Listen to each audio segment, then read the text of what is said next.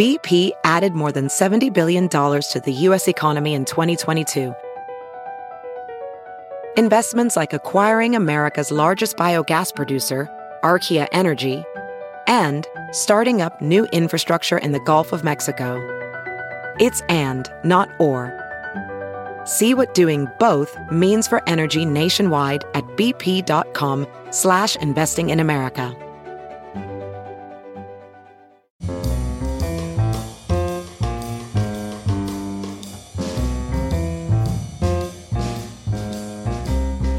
This is Merriam Webster's Word of the Day for Thursday, February 8th. Brought to you by Merriam Webster, publishers of the new Merriam Webster's Visual Dictionary, featuring full color illustrations and dictionary scale definitions. Merriam Webster's Visual Dictionary is available at your favorite bookstore. The word of the day for February 8th is inviolable, spelled I N V I O L A B L E.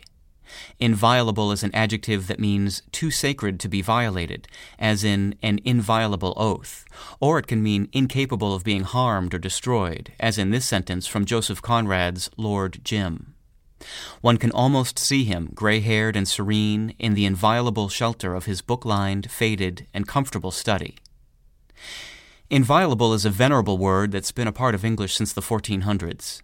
Its opposite is violable, meaning capable of being or likely to be violated. And it actually appeared a century later, making this a case where the negative form with added prefix preceded the basic root word into the language.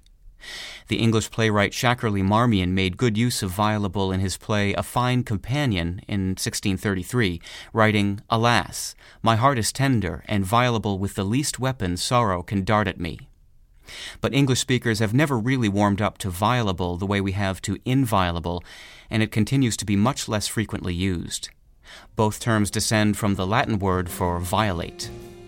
With your word of the day for Thursday, February 8th, I'm Peter Sokolowski. For more information, visit Merriam Webster online at www.merriam-webster.com.